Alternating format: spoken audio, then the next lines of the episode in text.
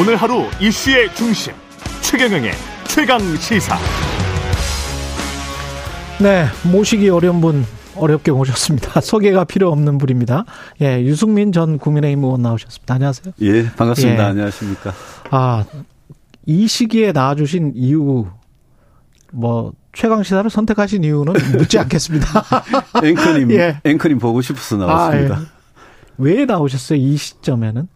아, 요즘 예. 경제 안보 예. 제일 중요한데 이 두 가지가 정말 위험한 상황인 것 같고요. 예. 또 정치가 어, 이 중요한 문제들 해결해야 되는데 음. 정치가 뭐 서로 그냥 사생결단식으로 싸우니까 예. 정치가 문제 해결 능력이 완전히 없어진 상태라서 예.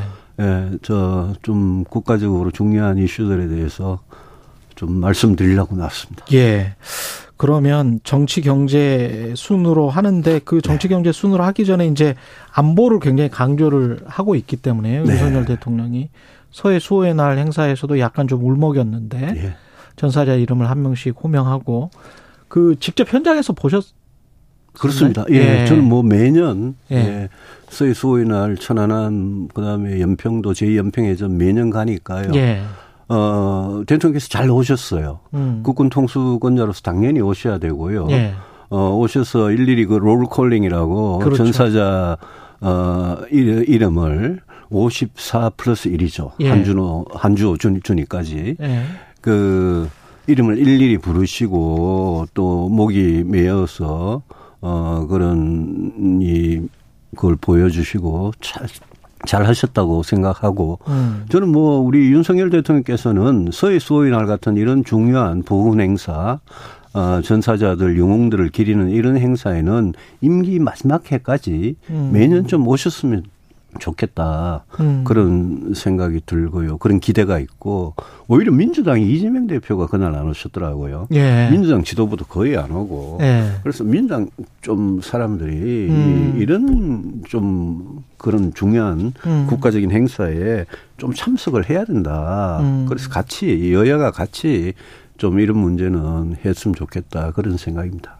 지지층 결집이나 지지율 상승에도 이런 것들이 도움이 될 것이다. 아, 효과가 아, 글쎄요. 그, 그, 이런 서해 수호의 날 같은 거는, 예. 어, 정말 우리 보훈이라는 게 과거의 순국선열 호국 영령을 이렇게 추모하는 그런 거기 때문에 이런 거는 정치적인 어떤 계산 예. 이런 건 좀 안 했으면 좋겠습니다. 알겠습니다. 예. 이 헌재 결정은 어떻게 보셨습니까? 어제 그리고 법사위도 열려가지고 치열한 예. 공방이 있었는데 어제 뜨겁던데 예. 헌재 결정 존중해야죠, 당연히. 예. 대부분 판, 결이든 헌재 결정이든 어 정치를 하는 입법부나 행정부 입장에서는 당연히 존중을 해야 되고 따라야 되고요. 어, 다만 이 문제는 이제 우리 헌법에 사실 수사권은 검사가 갖는다라는 조항이 아무리 찾아봐도 없어요. 예. 그러니까 헌재가 그걸 근거로 판단을 한 거 아니겠습니까? 음. 근데 이제 문제는 이제 시행령이 남아 남아 있잖아요. 그렇죠. 검찰이 수사를 하도록 네. 만든 그 시행령이 이제 이 법에 위배가 되느냐 이 부분을 네.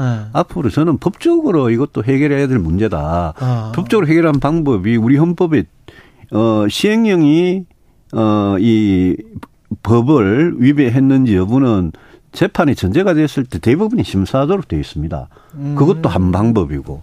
여야에게 맡기지 말고? 그럼요. 그리고 어. 국회법에도 국회법에 국회법을 개정을 해서 예. 어, 법률을 위배하는 시행령에 대해서 시정 조치를 국회가 강하게 할 수 있도록 하는 방법도 있고 그렇죠. 아니면 검수완박법 그 자체 문제가 만약 있어서 어. 이런 시행령이 이렇게 뭐라 그럴까요? 일종의 우회적으로 나올 수 있었다면 예. 그러면 검수완박법 그 자체가 문제가 있는 부분도 있거든요. 예컨대 음. 피해자가 이 신청을 못하게 한다든지 이런 거는 법에 문제가 있기 때문에 예. 그 법을 여야가 합의해서 고치든지 어. 이렇게 해결할 문제지 이게 지금 법무부 장관을 민주당이 뭐 사퇴하라 그러고 탄핵하겠다 이러고 탄핵을 너무 남발하는 것도 옳지 않고 옳지 않다. 이게 법무부 장관이 무슨 위법적인 불법적인 일을 저질러 생긴 문제가 아니거든요. 예. 자기들이 주장을 한 거기 때문에 예. 저는 이 문제는 정치 공세로 갈 건 아니다. 예. 그렇게 보고 다만 제가 이렇게 보니까 음. 별개로 보니까 우리 법무부 장관께서 국회 오실 때 이렇게 뭐랄까요 싸우러 오는 사람 같은 느낌? 전사처럼? 예. 투사. 꼭 보면 이렇게 도 스태핑을 하더라고요. 예. 그래서 그 민주당을 장관이 자극하고 도 스태핑을 예, 예, 예. 민주당을 자극을 하고 민주당 의원들은 제가 보기엔 좀 바보처럼 거기 휘말려 가지고 법무부 장관의 이거 싸움에 예. 어떻게 보면 자꾸 휘말리는 것 같은데 좀 차분하게 국회에서는 예. 상임위 중심으로 그렇게 했으면 좋겠고 한동훈 장관께서 뭐뭐 뭐 정치를 제가 보기에는 그 굉장히 정치적 발언을 많이 하시는 것 같은데 예. 정치할 생각 이 있으면 뭐 본인이 일찍 사퇴해서 정치하는 게 맞겠죠. 일찍 사퇴해서 네. 정치하는 네. 게 맞다. 그 국민의힘에서는 일종의 그 셀럽으로서 한동훈 장관을 좀 띄우는 작업 어저께 박수영 의원도 그런 이야기를 하는 것 같은데 그러면서 이제 아, 예. 수도권을 좀 돌면 총선에서 예. 도움이 될 것이다라는 예. 뭐 영웅 그러니, 이야기까지 나오고. 예. 그러니까 이제 법무부 장관도 정치적 발언을 하고 예. 거기다가 여당까지 그걸 정치에 섞어 가지고 넣어 가지고 그, 벌써 그렇죠. 그런 발언 나오는 게 저는 좀 옳지 않다고 보는 게 법무부 음. 장관은 행정부의 장관으로 국무위원으로 자기가 해야 될 그 일들이 그렇죠. 있지 않습니까? 예. 거기에 100% 충실하면 되는 건데 근데 그분이 정치를 하는 건 또 자유거든요. 그렇죠. 뭐 예. 윤석열 대통령도 그랬고요. 예. 그래서 그분이 지금 정치할 생각이 있으면 예. 그럼 빨리 사퇴하는 게 맞죠. 그리고 제가 현재 일을 보니까 어떤 생각이 드냐 하면 이거는 헌법을 건드려야 되는 문제긴 한데 어. 대법관들이 구성이나 헌법재판관들이 구성이 어. 정치적 중립이 더 좀 보장되도록 해서 음. 그분들의 판결이나 결정이 아, 정말 이 독립된 사법부답게 나왔으면 좋겠다. 저는 그런 생각이 굉장히 들어요. 예. 이 정권이 바뀔 때마다 뭐 예컨대 진보 성향의 대법관, 헌법재판관 음. 그러다가 또 정권이 바뀌면 그분들 임기 끝날 때까지 기다렸다가 또 바뀌고 그렇죠. 그렇죠. 그런 부분을 우리가 좀 헌법이나 법률에 좀더 어, 확실하게 장치를 해서 제대로 민주주의가 상권 상권 분립이 되도록 하는 방법 이런 것 좀 생각해야 되겠다 싶은 생각이. 음. 이게 만약에 한동훈 장관이 총선에 출마하면 승리에 도움이 될까요? 아니면은 그거는 저는 잘 모르겠습니다. 예. 왜냐하면 그분의 지지층이라는 게 예. 어, 윤석열 대통령하고 굉장히 겹치잖아요. 아 겹친다. 예, 겹치기 예. 때문에 결국 총선은 중도 어, 젊은층 수도권 예. 민심을 누가 잡느냐 그게 승부인데 음. 그건 잘 모르겠습니다. 지금 신임 지도부 새 당직 인선 관련해서도 이게 확장적인 중도 확장적인 전략으로 가고 있는 겁니까? 아니면 그 인선의 면면을 보면 어떻게 생각하십니까? 전당대회를 당원 100%를 해가지고 네. 대표 최고위원들 면면을 보십시오. 네. 뭐 제가 뭐 이야기했지만 100% 윤석열 대통령의 사당이 된 거죠. 음. 그 상징적인 장면이 우리 그 신임 당대표가 대통령한테 이렇게 90도 폴더 인사를 하던데. 예, 그렇더라고요. 예. 저는 우리가 국민들 한테 90도로 절할 수는 있지만 여당 대표가 대통령 앞에서 90도 절하는 그거는 그거는 일종의 뭐라 그럴까요? 굉장히 상징적으로 음. 대통령이 이제 당을 완전히 지배하고 장악하고 독점을 했다. 그걸 보여주고 있기 때문에 아, 당이 굉장히 이제 뭐라 그럴까요? 민심을, 다양한 민심을 반영하는 그 기능에 상당히 문제, 문제가 생긴 거 아닌가 싶습니다. 음. 그리고 수석 최고위원 그 김재원 최고위원이 됐는데 연일 뭐 5.18 발언도 사과는 했습니다마는 그 다음에 이제 또 미국에 가서 정광훈 목사가 우파를 천하 통일했다고 네. 하는데 예. 정하원 목사가 주장하는 바를 우, 우파의 천하 통일로 봐버리면 우파가 너무 줄어드는 거 아니에요? 우파가 정말 네. 정말 쪼그라드는 거죠. 예. 그래서 저 김재원 그 1등으로 최고위원 된분 그렇죠. 아닙니까? 예. 그분이 5.18에 대해서 그런 발언을 했을 때 음. 저는 국민의힘이 그 이준석 전 대표를 윤리위에서 징계한 이후에 보면 도대체 당의 윤리위 어떤 실종 사태 아닌가 싶은 생각이 드는 게 네. 5.18 발언 같은 걸 하면 이거는 당에 대해서 민심에 지대한 악영, 악영향을 미쳤기 때문에 이건 당연히 징계를 해야죠. 아. 근데 안 하고 지나가잖아요. 할 생각도 아무도 없는 거고요. 음. 그 어제도 뭐 아틀란타에 가서 김재원 최고위원이 그 정광훈 목사에 대해서 그런 식으로 발언하고 하는 거, 아, 이거 정말 도대체 국민들께서 이걸 어떻게 보실까. 음. 정말 걱정이죠. 네. 그리고 지난 중, 중가요. 그 행안위에서 장재원 위원장이 예. 그 공무원들 한테 반말하고 호통치고 고함을 지르고 그런 모습들 이런 모습들 보면서 아 당이 이렇게 가면 이거는 이거는 아니다. 음. 이거는 민심으로부터 자꾸 멀어지는 음. 그런 모습이다. 정책적으로도 뭐 그런 기, 오늘 이야기할 기회가 있으면 좋겠는데 뭐 무슨 69시간 문제, 예. 강제징용 문제, 이런 문제에 대해서 대통령이 딱 한마디 하면 어, 당이 찍소리 못하고 따라가다가 예. 대통령이나 대통령실이 그걸 오락가락하고 바꾸면. 번복하고 예. 우왕좌왕하면 당도 그냥 같이 헤매야 되고 예. 이런 상황.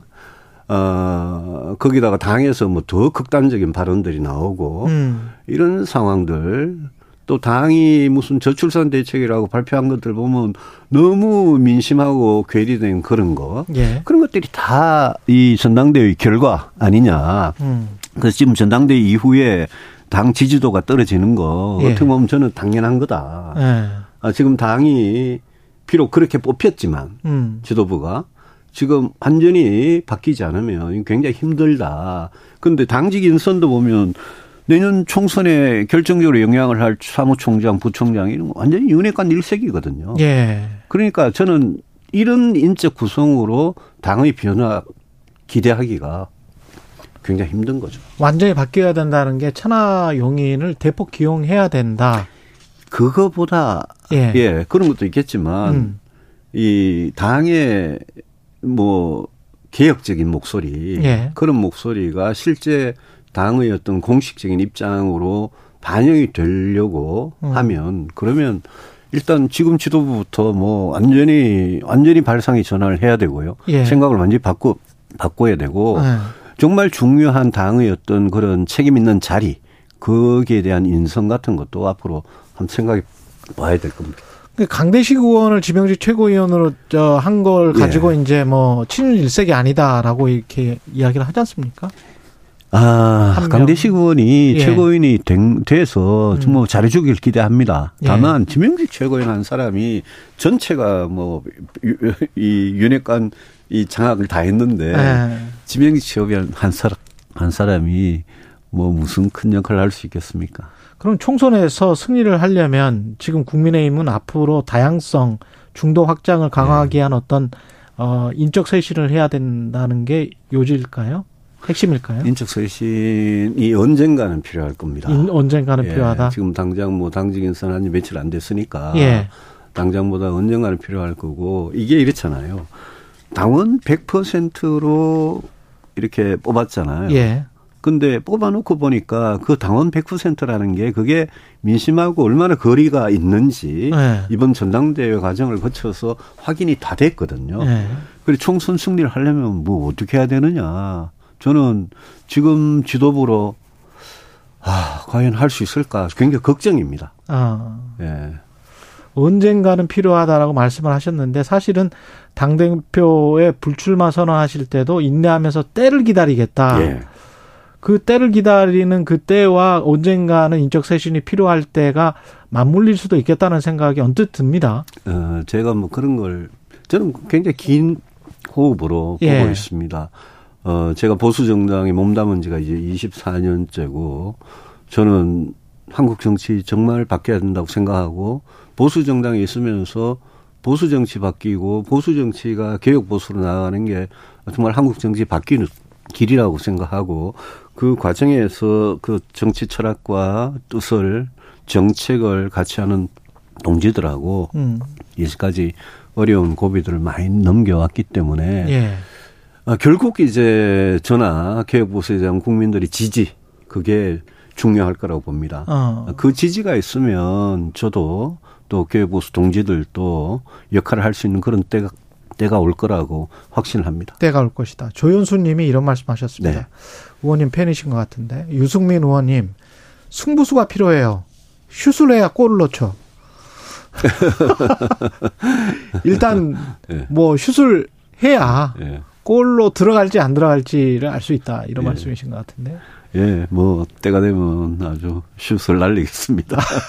때가 되면 슛을 날리시겠다. 예. 아까 강제동 원이랄지 69시간 이런 말씀 예. 음, 하고 싶다고 하셨는데 한일 정상회담 관련해서는 지금 계속 논란이 끊이지 않고 일본이 상응하는 조치는커녕 잘못하면 또 교과서에 또 이상한 예. 뭐 강제 동원해서 동원을 저 강제를 빼버리는 뭐 예. 이런 보도가 나오고 있으니까 참 답답해서 예. 저도 뭐 한마디 했습니다. 했는데 예.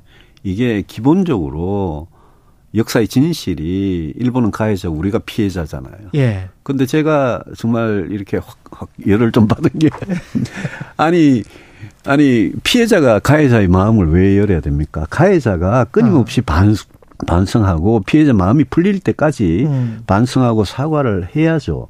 일본과 독일을 비교해 보면요. 독일의 정치인들은 역대 총리 전부 다 끊임없이 음. 정말 반성하고 사과하는데 저 절대 인색하지 않았습니다. 예. 아우슈비츠나 이런 유태인 학살 현장에 가서 독일인들이 저질렀던 이 야만적인 범죄, 어. 또 우리 인간의 생각에 있던 경계를 넘어가면서 저질렀던 범죄에 대해서 정말 마음 깊이 부끄러움을 느낀다라고 참여를 하거든요. 음. 일본은 그렇지가 않아요. 일본은 독일과 많이 달라요. 그렇죠. 그러면 우리 국민들께서 다 판단을 하시거든요.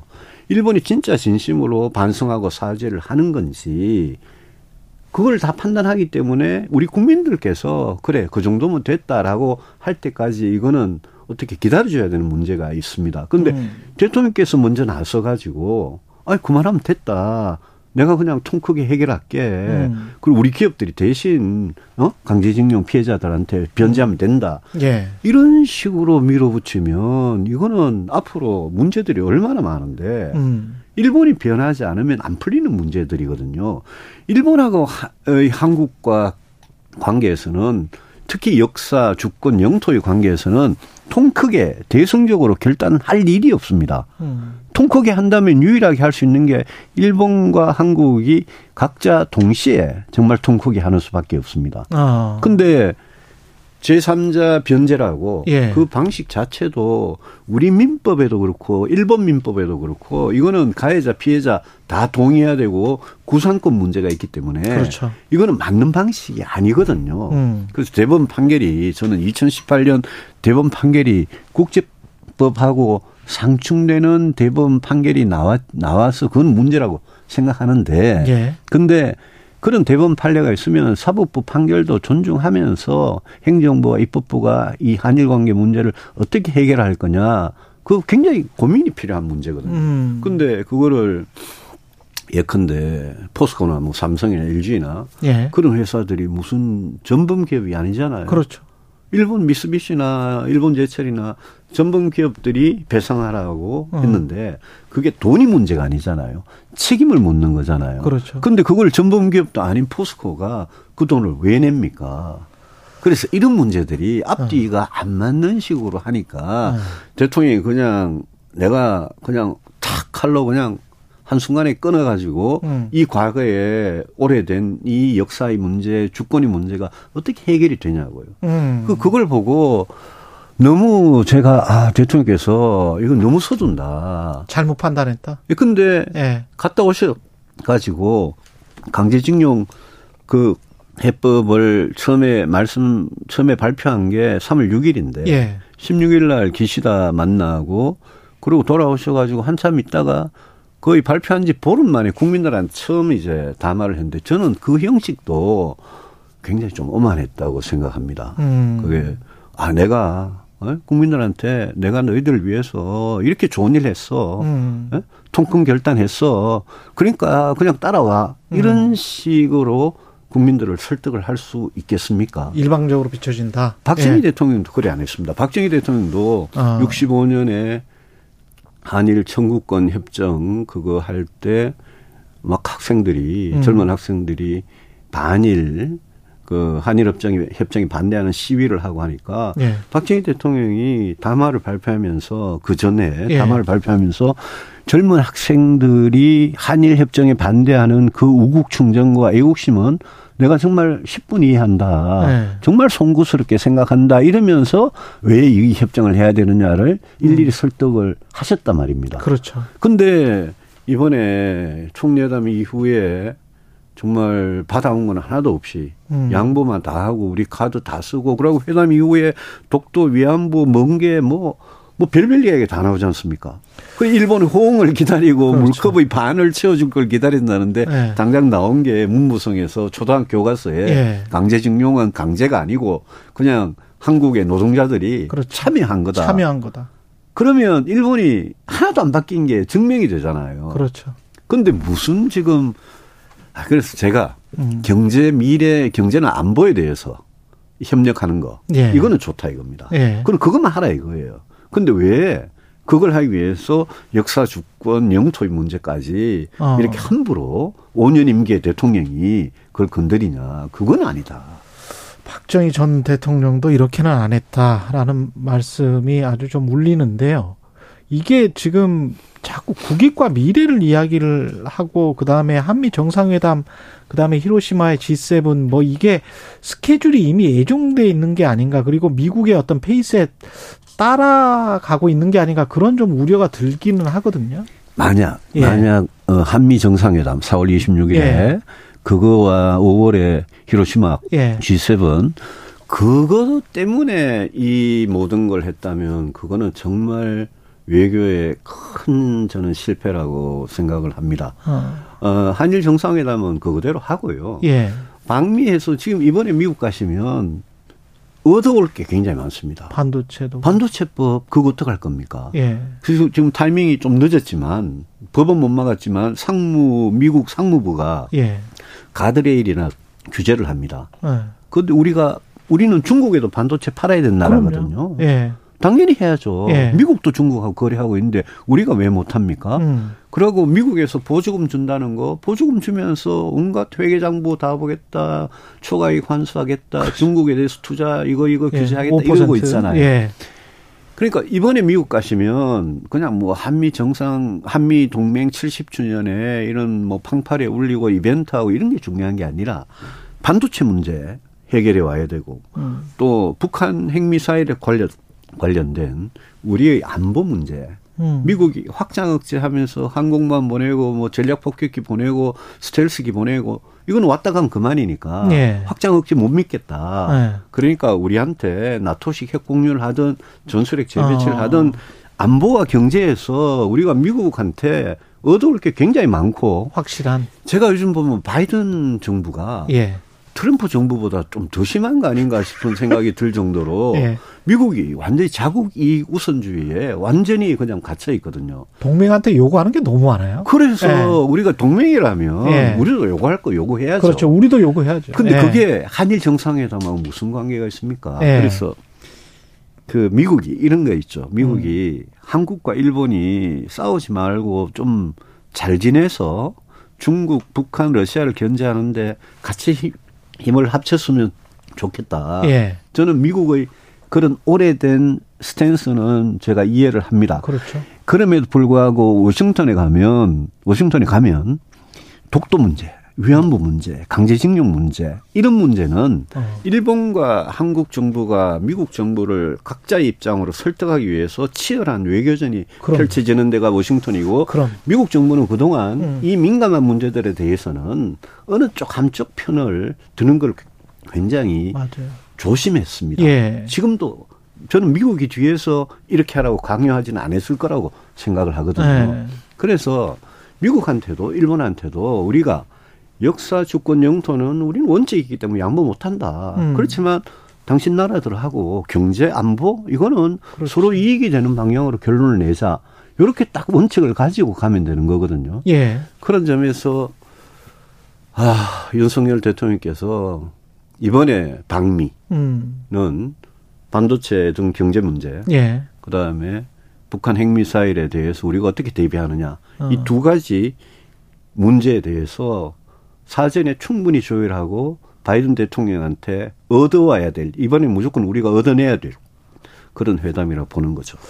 성과를 좀 기대한다 이런 말씀이 구체적인 성과가 있어야 된다라고 말씀을 그렇습니다. 하시는 거고요. 예. 예, 한, 어, 왜 이렇게 시간이 빨리 갑니까? 한 3, 4분밖에 안 남았는데 3분밖에 안 남은 것 같은데요. 근로시간 개편안 관련해서도 하실 말씀이 아, 아까 많으신 것 같아요. 69시간 말씀하시는 거 보니까. 그거요. 예. 그 69시간을 갖고 입법 예고까지 했다가 그렇죠. 대통령이 보고 다 받은 거거든요. 그렇죠. 그러고 나중에 그걸 또 번복을 하고 왔다 예. 갔다 그러면서 여론 눈치를 살피고 그냥 아이디어 차원이었다 그러고 아니 정부가 어떻게 입법 예고까지 한 사안을 가지고 이렇게 할 수가 있습니까? 69시간이 음, 그거는 뭐 지금 노동자들한테 정말 통하지 않는 거고 예. 노동개혁 중에 근로시간 문제는 총 근로 시간을 무조건 줄이는 방향으로 가야 되고요. 어. 그 대신에 노동자들이 생산성을 어떻게 높여서 어떻게 소득을 이 유지를 할 수 있을 거냐 거기에 포커스를 맞춰야 되고 근로 시간 같은 함부로 건드릴 게 아니라 지금 사용자들이 기업들이 포괄 임금제라 그래가지고 음.